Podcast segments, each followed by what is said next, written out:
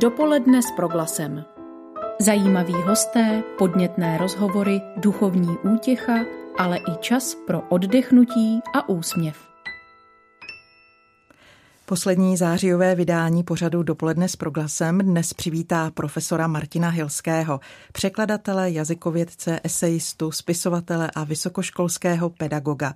Do českého jazyka uvedl jako jediný u nás kompletní dramatické dílo Williama Shakespearea, přeložil i jeho sonety, všechno vyšlo v jednom svazku, což je velmi unikátní nakladatelský počin.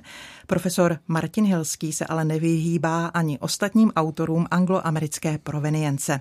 O slavném alžbětinském dramatikovi přednáší dnes široké veřejnosti. V listopadu by se na pultech měl objevit jeho očekávaný titul Shakespeareova Anglie portrét doby. Člen řádu britského impéria a nositel medaile za zásluhy profesor Martin Hilský je dnes hostem v našem pražském studiu. Vítejte u nás. Dobré ráno. A k přání dobrého dne se připojuje i Marcela Kopecká.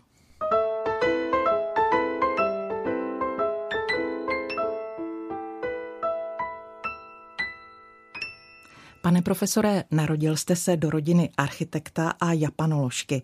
Kdo ve vás zažehl touhu po studiu jazyků? Určitě to byla moje máma. Můj otec byl antitalent, pokud jde o jazyky. Ale to bylo půvabné, víte, protože máma byla filoložka a založila vlastně českou japanistiku. A můj otec byl architekt, a, takže já jsem v raném dětství poznával třeba orientální kulturu a vyrůstal jsem na zpěvech staré Číny nebo, nebo těch slavných eh, japonských pěti verších, verše psané na vodu, že a tohle všechno. Ale nejen to. No a pak eh, s otcem Později jsem vedl hovory o třeba strukturách, protože architektura je vlastně abstraktní umění, založené na strukturách. A víte, ty struktury jsou všude, jsou i v textech například, takže i tohle pro mě bylo inspirativní a díky nim jsem poznal spoustu právě umělců, ale také vědců, orientalistů, architektů, sochařů. Takže jsem měl, pokládám to za dar, který jsem dostal, to člověk si nevybírá, že ani nemá zásluhu na tom žádnou, ale měl jsem to štěstí, že jsem měl tuto možnost a velikou knihovnu k dispozici a všechno tohle. Tatínek pocházel z Valašska, ano. přišel z Valašského meziříčí ano. do Prahy doslova s pár korunami v kapse. Na architekturu se dostal, myslím, až na podruhé. Maminka mluvila japonsky, anglicky, rusky, založila u nás tu je, uh, tradici propagace japonské kultury. Ano. Uh, čím vás ještě rodiče inspirovali? Je to úžasné, že to víte, víte protože já měl takový složitý kádrový posudek, protože můj otec byl vlastně synem dělníka, jeho otec byl sklářský dělník, on žil opravdu ve velké chudobě, tam v tom Valašském meziříčí, v Krásně. No a mimochodem byl ministrant, to bylo velmi katolické prostředí, ale někdy až to bylo takové, víte, trošku moralistně dusivé, čili on jako umělec pak utekl vlastně do Prahy, jak jste řekla, s tou byl to takový self-made man, což já hrozně obdivu. On opravdu neměl napastu na zuby a probil se sám a to já jsem v životě nemusel dělat. No a moje máma byla dcera komorníka hrabě Dolabkovice, takže tam to bylo takhle. A byla to velmi nezávislá taková žena, nesmírně vzdělaná. No, víte, já jim vděčím za mnohé, jako každý z nás určitě vděčí svým rodičům, ale nejvíc za to, že eh, vlastně mi poskytli, poskytli to, co mi poskytli, prostě určité vzdělání, eh, ne určité vzdělání a už to, že jsem mohl poslouchat eh, to, jak mluví s těmi svými kolegy, tak to pro mě byla škola a tak dále. Takže opravdu můj vděk jim je velký. Na Filozofické fakultě v roce 1960 jste začínal jako student eh, angličtiny a španělštiny. Co nakonec převážilo ve prospěch anglického jazyka? To nebyl anglický jazyk. E, víte, tam se rozlišuje anglický jazyk a anglická literatura. On to spolu souvisí. Mm-hmm. Samozřejmě je to, každý to musí studovat obojí, každý student anglistiky, ale můj zájem a moje motivace byla literatura, kterou já jsem miloval. A to nejen anglickou. Já jsem vlastně četl nejdřív francouzskou literaturu, Eh, nejenom Žila Verna a, a tři mušketýry, ale pak Balzaka, Standala a tohle. No a pak mě úplně fascinovala anglická literatura, eh, kterou jsem četl samozřejmě v překladech, protože anglicky jsem tehdy eh, neuměl. No a na té fakultě jsem původně začal s bohemistikou, a na radu svého kamaráda, který byl trochu taková silnější osobnost než já a řekl, tak podívej, tak máme angličtinu a co si k tomu vzít španělštinu? Máme celou Jižní Ameriku, že jo, až na Brazílii, takhle jako.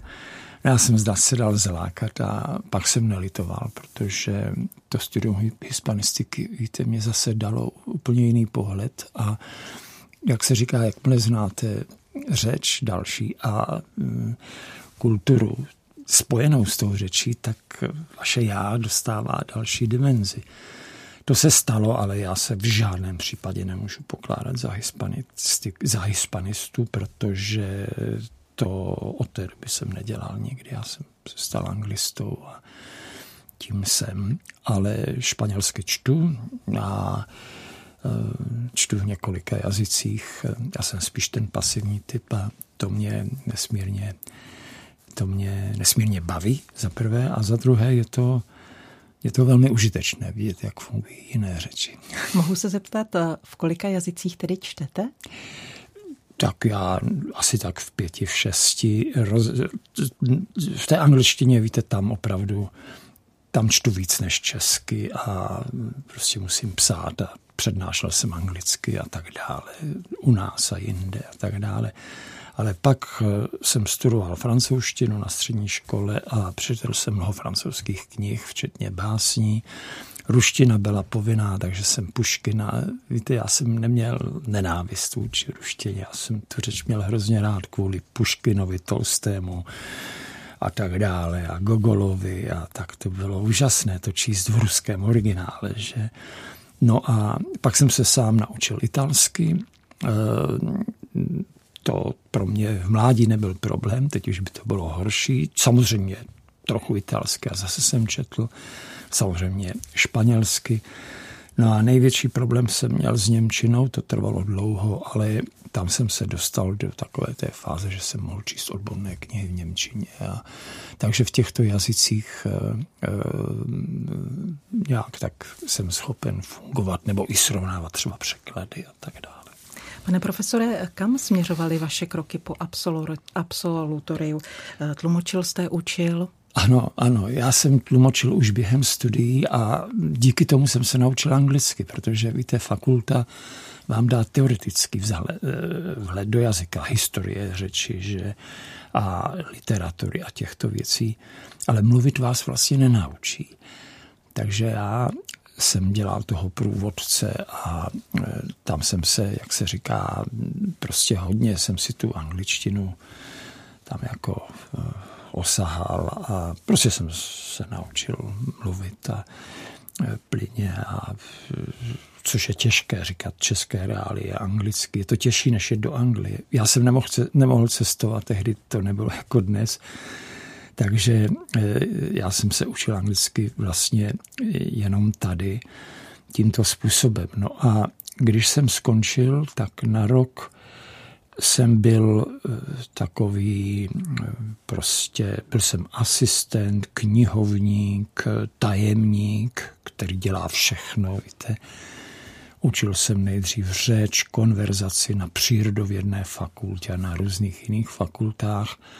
Pak jsem byl takzvaný aspirant, to bylo postgraduální studium, které mi začalo, tuším, v 67. roce nebo takhle nějak.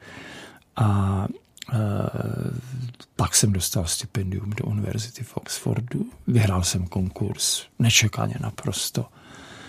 No a pak jsem vyjeli tanky, že? A já jsem myslel, já jsem na to vůbec nemyslel a v září roku 68 prostě najednou víte, to přijelo auto před, do naší ulice a kuriér diplomatický osobně doručil dopis, ve kterém bylo, že jsem vyhrál konkurs a musím do týdne, do týdne nastoupit na Lincoln College Oxford. Což jsem udělal. Moje žena byla oper v Anglii a zděšená tím, co se tady dělo, protože v té televizi to vypadalo hůř než v reálu, v té britské televizi tak se vracela, my jsme se vlastně minuli, ona se vracela do Československa, já jsem odjížděl do Oxfordu a tak ještě jsme nebyli svoji a pár měsíců do Vánoc jsme se teda neviděli a pak už ona znova byla opera a už jsme tam nějak eh, se mohli vidět a tak dále. No tam jsem strávil rok a v roce 69 jsem se vrátil těsně předtím, než padly ty všechny závory a tato země se opět uzavřela jako ta mm. konzerva. Mm. Takže byla to úžasná zkušenost. Do českého jazyka jste uvedli jako první u nás monumentální dílo, kompletní překlad Shakespeareových her a sonetu, jak jsme o tom mluvili v úvodu. Pracoval jste na něm takřka tři desetiletí a k drobným korekcím a opravám se i teď vracíte.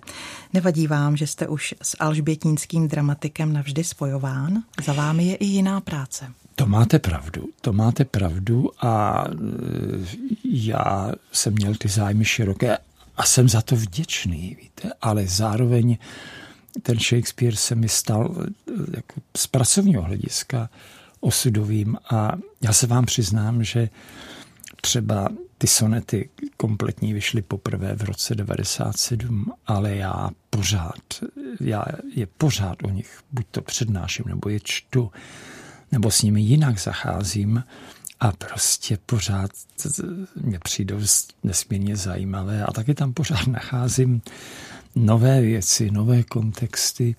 No a to platí i o těch hrách ale mm, ty úpravy, které jste zmínila, jsou opravdu minimální, řekl bych, kosmetické, protože ty otisky toho původního překladu tam podle mě musí být a jsou.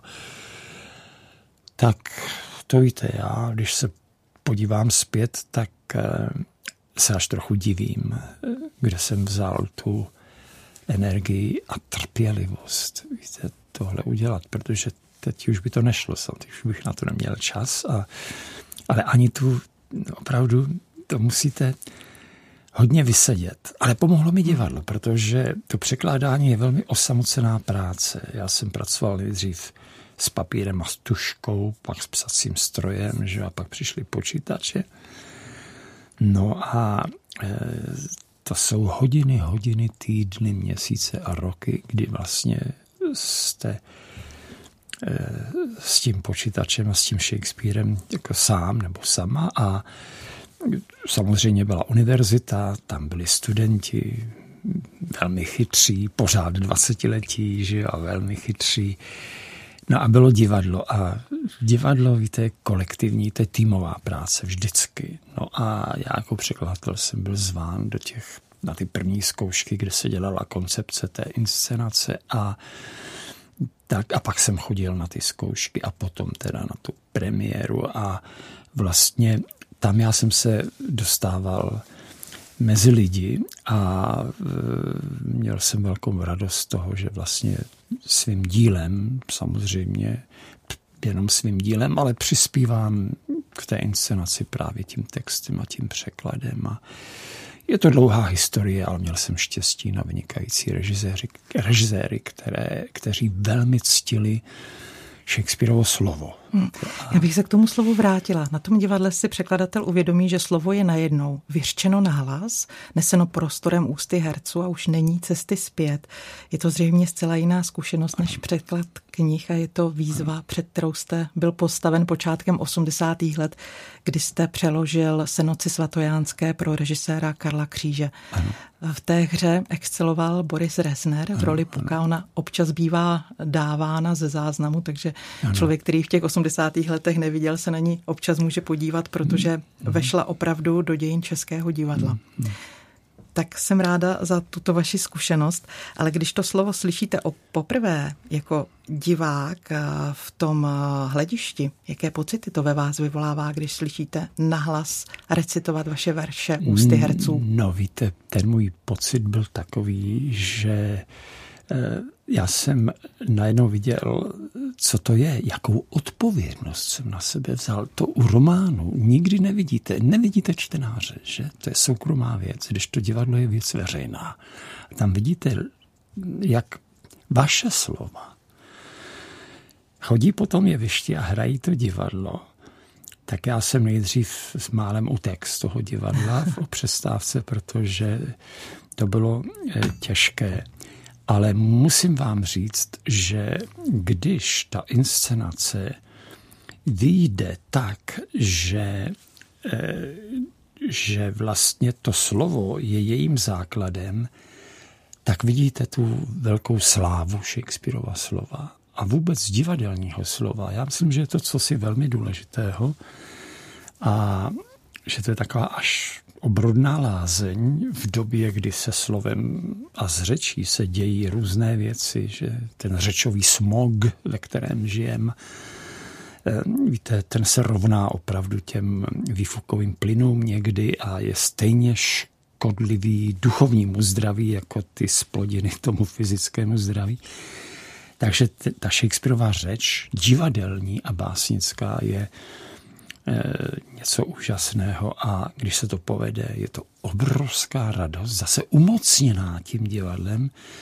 A naopak, když to představení je buď to odbité, to je nejhorší, nebo lhostejné k té řeči, tak tam já jsem se z toho divadla vždycky odplazil doslova, ale nestalo se to často, musím říct.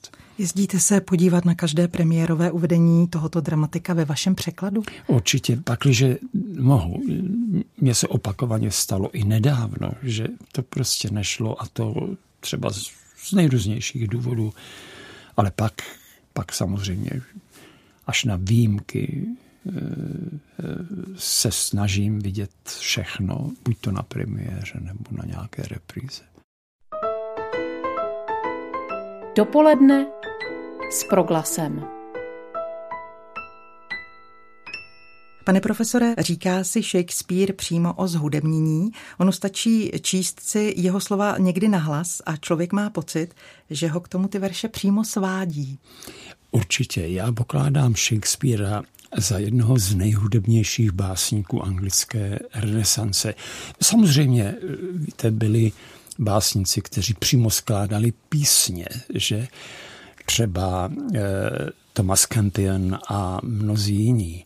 Ale když srovnáte Shakespearea s tím druhým největším básníkem té doby, Johnem Dunnem, což byl anglikánský kněz, eh, původně katolík, pak konvertoval k anglikánské církvi a stal se děkanem u svatého Pavla.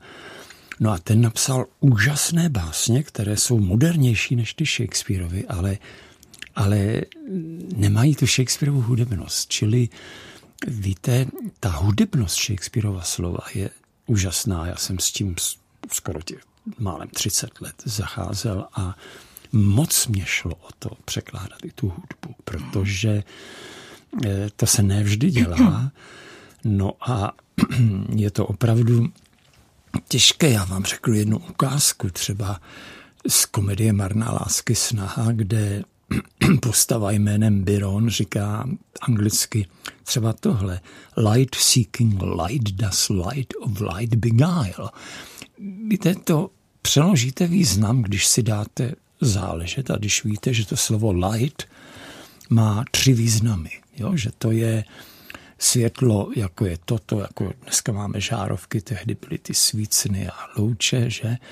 Ale je to také světlo poznání, to je vlastně už osvícenství. A pak je to světlo, které podle optické teorie té doby, která je překonaná, je nevědecká, že oči vysílají světelné paprsky a proto vidíme. jako. takže, takže to přeložíte, ale nikdy nemůžete do žádné řeči přeložit tu hudbu na to I. Víte, light seeking light does light of light beguile. Tam je to znova. Takže tam to je konec, to, to nejde. A co s tím? Tak já ten, víte, ten, ten význam je mm, ve jménu světla, světlo světlem vraždit, což je, myslím, přesně po smyslu. A je to nádhera, je to úžasný paradox. A víte, kolikrát se vraždilo světlu ve jménu jiného světla, že jo? Čili takhle. A v tom dalším verši, protože to aj nemáme v češtině, tam, ten, tam schází ten repertoár, že tam nemáme prostě. Máme my, hi, ale to je dlouhé a a není to a měkké i, to je v cizích slovech, ale ne v těch našich. Tak jsem to pak nahradil tou dlouhláskou ou a potom pouze bloudit dlouhou tmou, protože jako, a tak dále. Nechci to rozvádět, ale eh, je to jedna z takových stěžejních věcí, pokud jde o překlad a je to, víte, to nejobtížnější vůbec, co vás může potkat v překladu Shakespearea je souběh obtížného paradoxního významu s nádhernou hudbou, neopakovatelnou, jako je tohle. A přitom ta angličtina nemá pověst italštiny, která je byl kanto samo o sobě, že? nebo francouzština je pokládána za líbeznou řeč, ale angličtina má zvláštní, úplně jedinečnou hudbu, Čeština také, ale jsou to úplně jiné hudby. A teď co s tím? No, tak to zase. A zní teda Shakespeare v té italštině lépe třeba než ve svém rodném jazyce, když italský herec italsky tím zpěvným jazykem přenáší Shakespearea? No, to je velký zážitek vždycky. Víte, ale eh, ono nejde jen o tu líbeznost. Mm-hmm. Italské sonety třeba Danta a Petrarky a spousty dalších italských básníků jsou daleko líbeznější než ty anglické. Hmm. Ale přece nejde jen o líbeznost, ano. že? Tam jde také o významy a ta angličtina, to, co ztrácí na té líbezné melodičnosti, úžasně získává na dramatičnosti. Ten závěr toho anglického sonetu, to jsou ty dva rýmované verše, v závěru, to je jiná, to není ta sestina, oktává sestina italská, to je prostě jiný básnický prostor přizpůsobený systému anglické řeči. No a to je dramatická poenta. To je jako poenta v divadelní hře a někdy je to dokonce katarze. Někdy je to dokonce ta očistná katarze, protože ty sonety většinou jsou o lásce, o pomývosti času, o lásce v tom pomývém čase, čili láska a smrt, to jsou základní témata Shakespeareových sonetů. No a pochopitelně tam, tam víte, záleží na tom, jak, jak, tohle, jak tohle to udělat v češtině a jak tam zachovat tu zvláštní hudebnost, která tam je, ale ta hudebnost nikdy nemůže existovat sama o sobě. Víte, nejlíboz, nejlíbeznější hudba řeči je nic, když, není, když za ní není význam, nebo v ní není význam. Takže to nejobtížnější je ten souběh těchto těch eh, dvou věcí. A mohl bych to doložit mnoha příklady, je to opravdu tak. Shakespeare byl nejenom talentovaný muž, ale i velmi chytrý podnikatel. Potřeboval vydělávat, živil svou divadelní společnost služebníci Lorda Komořího, ale přitom nikdy nerezignoval na kvalitu své práce. Jak je možné, že se mu podařilo skloubit to, co dnes považujeme za takřka nemožné, uživit se v konkurenci, řekněme, medvědích zápasů a přitom psát náročné hry? Ano, ano. Bylo to dáno tím, co jste naznačila vlastně, tím systémem toho divadla. Víte, protože eh, Shakespeare, mimochodem, on nevydělával na tu společnost. On byl jedním z akcionářů té divadelní společnosti a těch bylo asi pět, byly to, byly to pět herců, kteří byli majitele akcí, doslova shares, že jsou podíly neboli akcie. No a pak to byl eh, vlastník teda pozemku a té budovy samozřejmě a oni polovinu zisku bral ten majitel, že jo, kterým to vlastně pronajímal, to divadlo Globe konkrétně. No a tu druhou polovinu zisku, 50% toho kasovního příjmu, si dělili ty akcionáři. No a na, tam Shakespeare zbohatl, víte, protože za honoráře, za Hamleta by opravdu nezbohatl. To byl zanedbatelný peníz. Ale ty akcie to bylo něco jiného. Jinými slovy, odpověď na, na vaši otázku je, že to byl zvláštní souběh zájmů, řekl bych, ekonomických, protože on opravdu upíral oči na tu pokladnu, že jo, o ty peníze mu šlo, ale zároveň mu šlo o tu kvalitu, protože ty herci byli všechno divadelní umělci, kterým šlo o to dělat dobré divadlo. Víte, a tahle symbioza je ovšem vzácná a taky v Anglii pominula po Shakespeareově smrti. No a pak vidíte najednou, že to se promítlo do toho divadla. Já neříkám, že to je jediný důvod úspěchu Shakespearea. Shakespeareův talent nikdo nevysvětlí. Já myslím, že genia nikdo nikdy nevysvětlí. Ale přeci jenom i genius pracuje v určitých podmínkách a kolik geniů vůbec neznáme, protože nemohli vykvést, protože neměli k tomu ty podmínky. To nevíme, ale určitě tomu tak je. No a Shakespeare měl to úžasné štěstí, to si těžko dneska představit, že se naradil do doby, která vůbec nebyla idylická, byla tvrdá cenzura, že náboženská, politická a tak dále, ale postavila se divadla a nebyl repertoár hratelný, protože středověké hry se hrát nesměly, neboť byly katolické a Anglie, Alžbítinská uh-huh. byla protestantská země a e, prostě o náboženství se v těch hrách nemělo mluvit a když tak jen prosazovat toto to protestantství. No a ten repertoár nebyl. Takže si představte, že to zadání Shakespeareovo a Marlowovo a Bena Johnsona těchto lidí bylo napište divadelní repertoár nové doby. A oni to udělali. A to se nebude opakovat a proto nikdy nebude další Shakespeare. Třeba, že talent jeho velikosti může být, já nevím, to je těžko říkat tohle, ale nebude, protože ten repertoár už je, je nepřeberný. To je úplně opačná situace, že, že příliš mnoho a že je příliš rozsáhlý.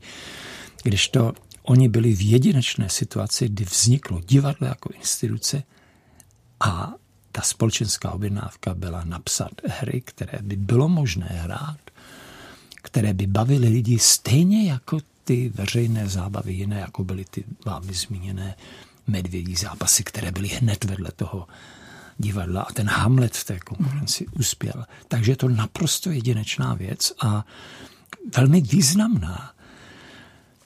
Ale můžu k tomu mít malý dodatek, na kterém mm-hmm. mi nesmírně záleží. Ono se říká, a je to částečně pravda, že vlastně začínal divadelní průmysl. Víte, takový ten zábav, že divadlo bylo součástí zábavního průmyslu na tom druhém břehu řeky Temže. Ale to není celá pravda. Protože tak jak já to vidím, divadlo mělo neobyčejný vzdělanostní přesah, protože tam stáli negramotní lidé, kteří nemohli číst knihy, ale ty lidé viděli Hamleta. A ať chtěli nebo ne, tak prostě, víte, v tom Hamletovi je obsažena úžasná lidská zkušenost, čili ta divadla, ale jenom ty špičky, víte, teď nemluvím o těch stovkách průměrných her napsaných jenom pro peníze, O těch nevíme a nebudeme vědět. Ale ty špičky, jako je Shakespeare a Marlowe a Johnson a další, a hlavně Shakespeare, to byly úžasné věci. To byla laboratoř divadelní, předmětem zkoumání nebyly vědecké věci, jako je zkoumání přírody, ale bylo to zkoumání vlastně lidských životů a lidských paradoxů. A co chtít víc? No a tam chodili miliony ale lidí do těch divadel, víte, v Uhernu, čili v tom, za tu dobu, co to divadlo existovalo. Takže jeho význam bylo, myslím, byl a dodnes je obrovský. Pane profesore, čas, který nám byl vyměřen, dnešní půlhodinka se chýlí ke svému závěru. Vy jste letos oslavil 77. narozeniny, pracujete stále naplno, překládáte, přednášíte, těšíte se na vaši novou knihu. Jaké radosti vám přináší čas, který právě teď prožíváte? Každé krásné ráno. Víte, já už si, my jsme dospěli se ženou do takového stádia, kdy si vážíme každé hodiny. A, a kaž, hledáme se, vždycky se snažíme oba dva e, prožít každý den v radosti, najít nějakou radost. A já samozřejmě já jsem velmi vyrovnaný teď v tom dost pokročilém věku, protože prostě mm, já jsem chtěl vždycky být užitečný lidem, případně jim i udělat radost a to se děje v určité míře a to mě stačí.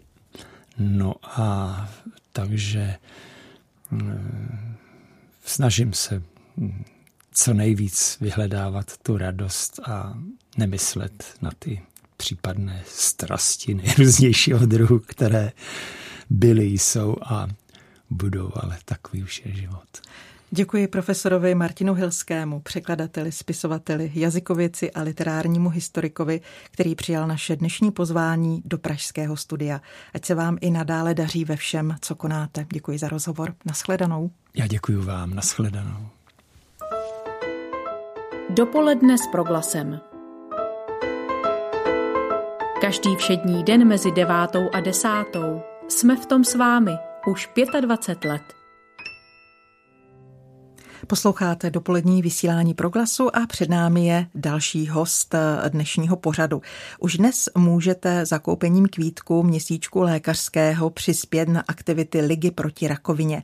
Téma letošní sbírky jsou nádory ledvin a močového měchýře. Na podrobnosti se teď zeptám paní Ivy Kurcové, ředitelky Ligy proti rakovině, kterou nyní vítám ve vysílání.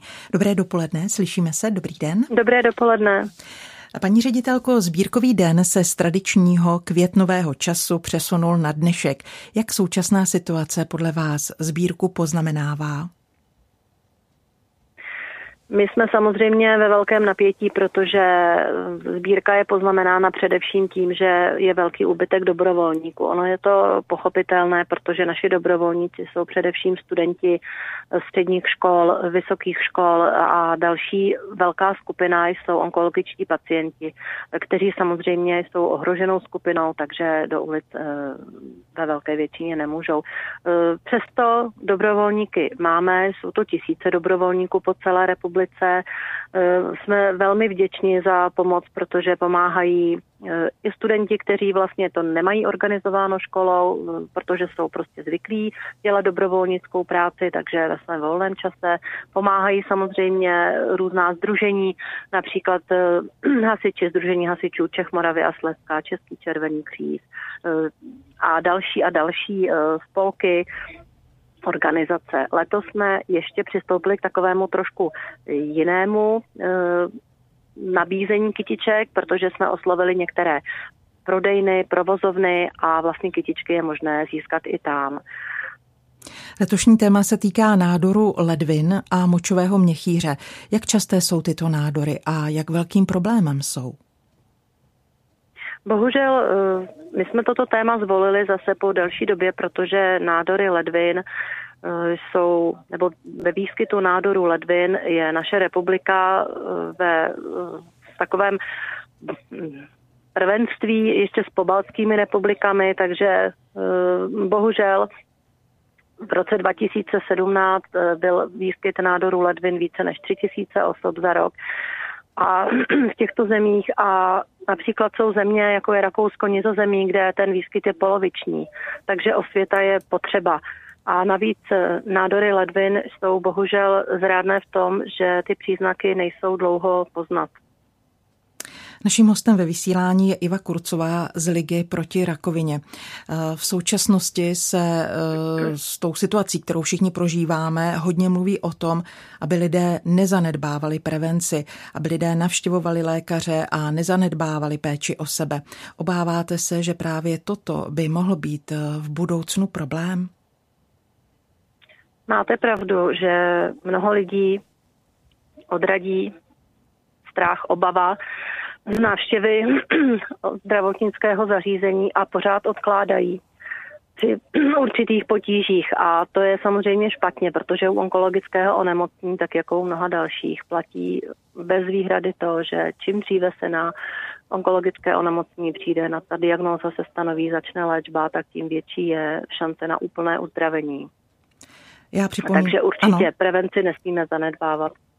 Já připomínám, že už dnes můžete zakoupením kvítku měsíčku lékařského přispět na aktivity Ligy proti rakovině. Paní ředitelko, kde všude bude možné kvítek měsíčku lékařského zakoupit? Máme dobrovolníky po celé republice, takže opravdu je to na mnoha místech, nejenom ve velkých městech, ale je to i v obcích, eh, menších městech. Eh, pokud se ale stane, že na dobrovolníky, kterých je opravdu letos eh, mnohem méně, nenarazíte, je možné přispět i formou DMS. Na jakém... Koupit si e-kytičku, poslat. Ano. ano. Na, jakém webovém, na jaké webové adrese vás můžeme podpořit? My máme webové stránky LPR CZ a samozřejmě i sbírka má svůj web, takže to je Český den proti rakovině ve zkratce CDPR. CZ a máme Facebook. Máme Facebook jak sbírky, tak ligy a tam, to, tam jsou opravdu ty nejaktuálnější informace. Takže napište, eh, přes Facebook vám odpovíme, kde ve vašem místě dobrovolníci zrovna jsou. Ta sbírka bude probíhat jenom dnes nebo třeba i zítra? No, tento rok je opravdu netradiční, takže my byť se snažíme, sbírka je letos eh, po 24. tak se snažíme být opravdu v ulicích jenom jeden den za rok. Letos jsme zvolili i formu jakéhosi doprodeje, takže pardon, na některých těch eh, místech, o kterých jsem mluvila, v prodejnách, v uzavřeném prostoru bude možné kytičky sehnat i zítra. Takže zase pokud byste eh, chtěli ještě zítra, můžete eh, se obrátit na náš Facebook nebo zatelefonovat k nám do kanceláře. Určitě vás někam nasměrujeme. Naším hostem byla Iva Kurcová z Ligy proti rakovině, která nám představila dnešní sbírkový den. Paní ředitelko, děkuji za váš čas. Naslyšenou, ať se sbírka vydaří. Děkuji vám moc, naslyšenou. Dopoledne s proglasem. V dopoledním vysílání proglasu teď budeme listovat křesťanskými periodiky. Otevíráme katolický týdeník. Co v něm zaujalo redaktorku Kateřinu Vitouchovou, se dozvíme od Ráchel Veselé. Vítám tě v dopoledním vysílání proglasu. Hezký den tobě i všem posluchačům. Nadcházejících krajských a senátních voleb se týká glosa Tomáše Holuba v čerstvém vydání katolického týdeníku. V příloze Perspektivy od něj čteme jako biskupové jsme k volbám vydali takové úsporné prohlášení v duchu křesťané jděte volit a volte zodpovědně. Na mém Twitteru měly některé reakce charakter povzdechu. Kde jsou ty časy, kdy biskupové jasně řekli, koho volit a koho ne. To mne vedlo k přemýšlení, nakolik bych chtěl druhým poradit. A musím poctivě napsat, že odpověď nebyla úplně jednoznačná. K čemu nakonec ve své glose biskup Tomáš Holub dospěl? Biskup Holub dále pokračuje, jako bychom uvnitř, jako by uvnitř mne přeci jen dřímala představa, že by bylo dobré poradit a poučit ty, na něž mám jako biskup vliv. Až jsem se toho sám lekl a musel si přiznat, že za přáním volebně radit nejspíš i u mne zřejmě v jazyku z klerikálního pojetí světa, který nás dělí na ty, kdo vědí a radí, a na ty, kteří moc vědět nechtějí a očekávají přesný návod. Uvědomil jsem si, že za mou touhou radit vězí i skepse vůči existenci dospělé a zodpovědné církve u nás, spojená s konstatováním, že se nám pastýřům úplně nedaří vést svěřený lid k zodpovědné a moudré dospělosti. Je-li tomu opravdu tak, není cestou nápravy teď radit, koho volit. Podle otce biskupa se tedy úplně nedaří vést svěřený lid k zodpovědné a moudré dospělosti. Jakou cestu podle něj zvolit? Biskup Tomáš Holub píše, Cestou je odvaha a trpělivost stále znovu povzbuzovat sestry a bratry ke křesťanské dospělosti a vytvářet společně s, lid, s nimi boží lid svobodných mužů a žen putujících do božího království. Protože zodpovědní křesťané budou z podstaty volit dobře. A nejen to, uzavírá plzeňský biskup Tomáš Holub. Tolik tedy slova biskupa Tomáše Holuba. Jeho glosu, ze které jsme dnes citovali, si můžete přečíst v čerstvém vydání katolického týdeníku v příloze Perspektivy. Listovala jím redaktorka Kateřina Vitouchová, do studia přinesla Ráchel Veselá. Děkuji za to. Dopoledne s proglasem. Bezdomová patří k nejrizikovějším skupinám, které jsou ohrožené onemocněním COVID-19. Mnoho z nich má totiž oslabenou imunitu a trpí zdravotními problémy. Přestože se momentálně nacházíme ve druhé vlně koronavirové pandemie, stále chybí karanténní budovy určené právě pro lidi bezdomova. Více o problematice poví Jan František Krupa, národní ředitel sociálních služeb armády Spásy, kterého právě vítám ve vysílání. Dobrý den. Dobrý den. Pane Krupo, jak velké je riziko přenosu nemoci mezi další osoby, pokud se onemocněním COVID-19 nakazí člověk bezdomova?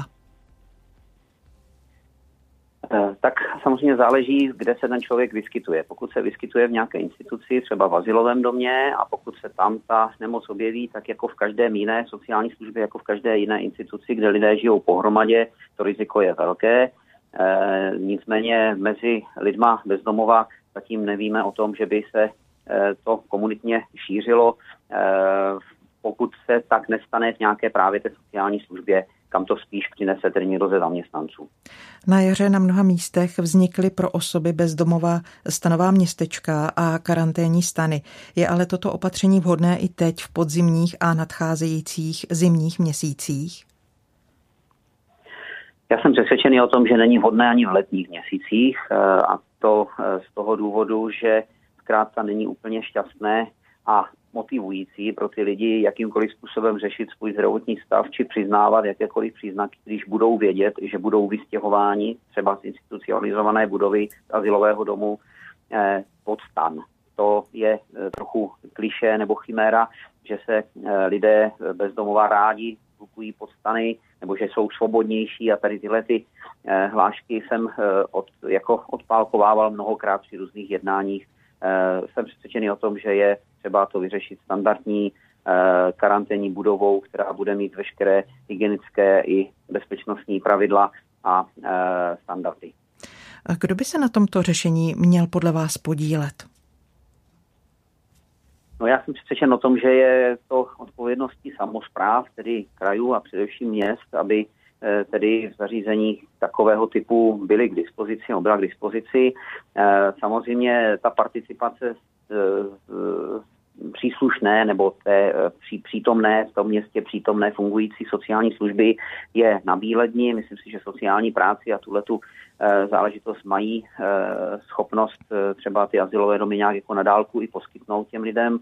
Tam bude minimalizovaná, že jo, a je to teda otázka krátkého času. Většinou ti lidé nemusí tam trvat, být dlouho, ale měl by být zajištěná také zdravotní služba a to není v silách poskytovatelů sociálních služeb zajistit, tudíž toto je potřeba, aby vlastně asi garantoval kraj prostřednictvím sítě svých krajských nemocnic.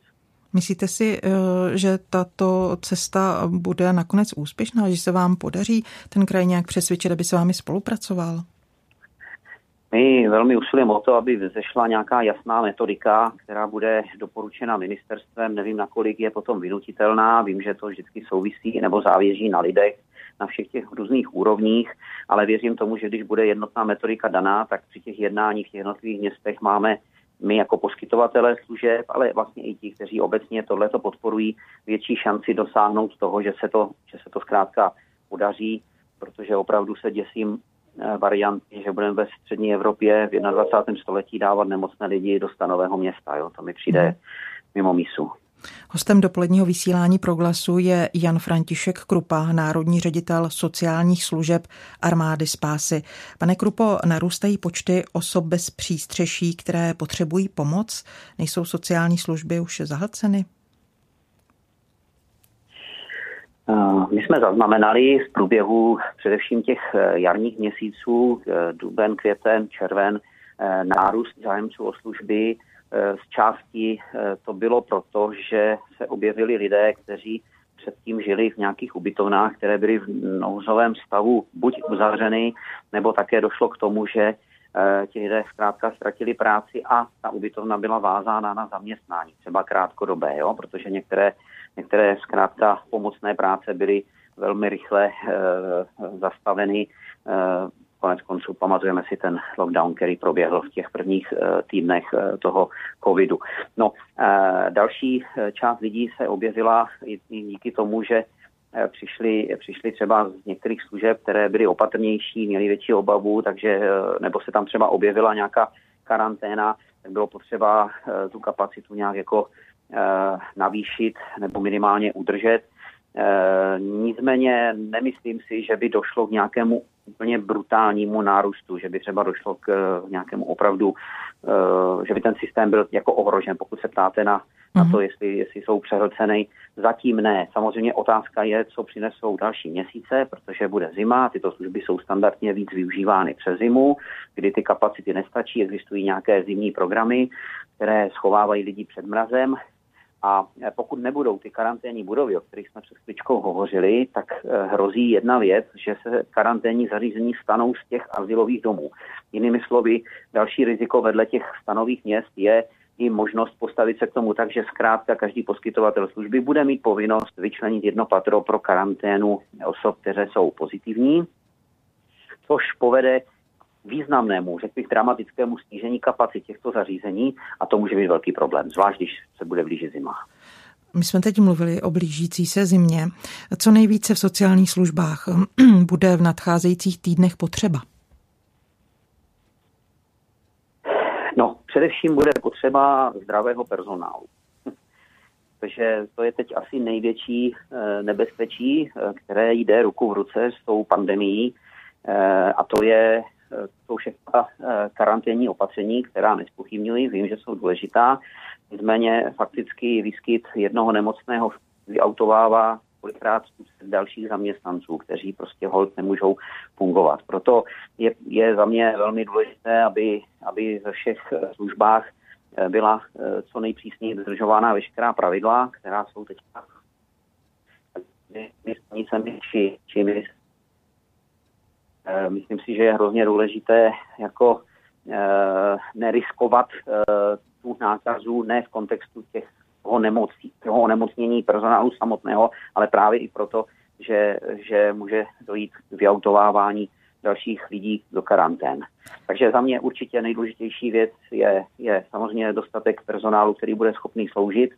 A e, druhá věc samozřejmě je i veškeré vybavení, které se tedy nějakým způsobem přece jenom už daří trochu do těch sociálních služeb dostávat. V prvních týdnech to byla naprostá, naprostá katastrofa, že jo, teď už se to teda nějak jako daří ale eh, ty zásoby samozřejmě jsou nějak jako limitovány a pokud ta epidemie bude trvat dlouho, což já nepředpokládám, že to v řádu několika týdnů nějak jako se významně zlepší. Myslím si, že to bude trvat měsíce, než se z toho jako opravdu dostaneme.